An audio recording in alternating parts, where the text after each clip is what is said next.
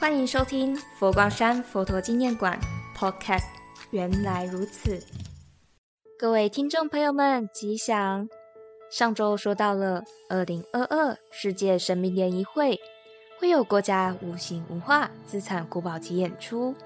十二月二十五号当天，有文化资产局推荐的淡水南北轩、郑寿宫吴敬堂义正社、北港德义堂龙凤狮表演艺术工坊、台东县红叶板达拉文化乐团等传统艺术表演团，还有还有明华园歌仔戏带来精彩表演。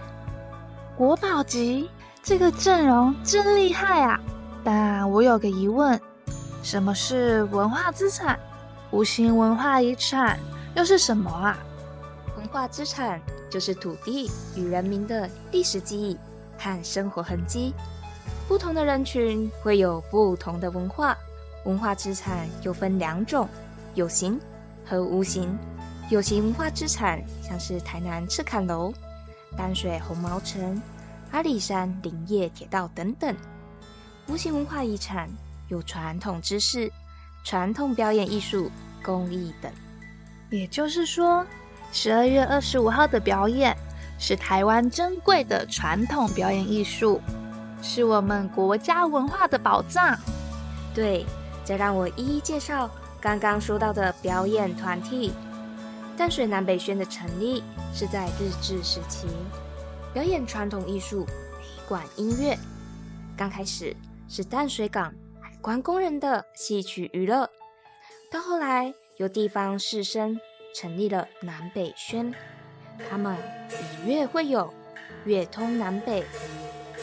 龙凤式表演成立时间也是百余年，而且还曾演给日本亲王。和朝鲜亲王预览，这次的表演方式正是亲王观赏时的样貌。郑寿宫吴敬堂义正社以兼具艺术性之正式舞步变化闻名，家将的服饰、画脸都有相当的考究。台东延平乡的红叶达拉文化乐团是将布农族的文化、祭典、歌谣等特色延续。他们也曾受到法国巴黎表演，还有明华园等等。明花园我知道，他曾创下单场超过十万人的纪录，开创了歌仔戏的版图，演出更是拓及海外。我看十二月份的乔达摩说到，这次要演的是妙善神仙孝子歌仔戏。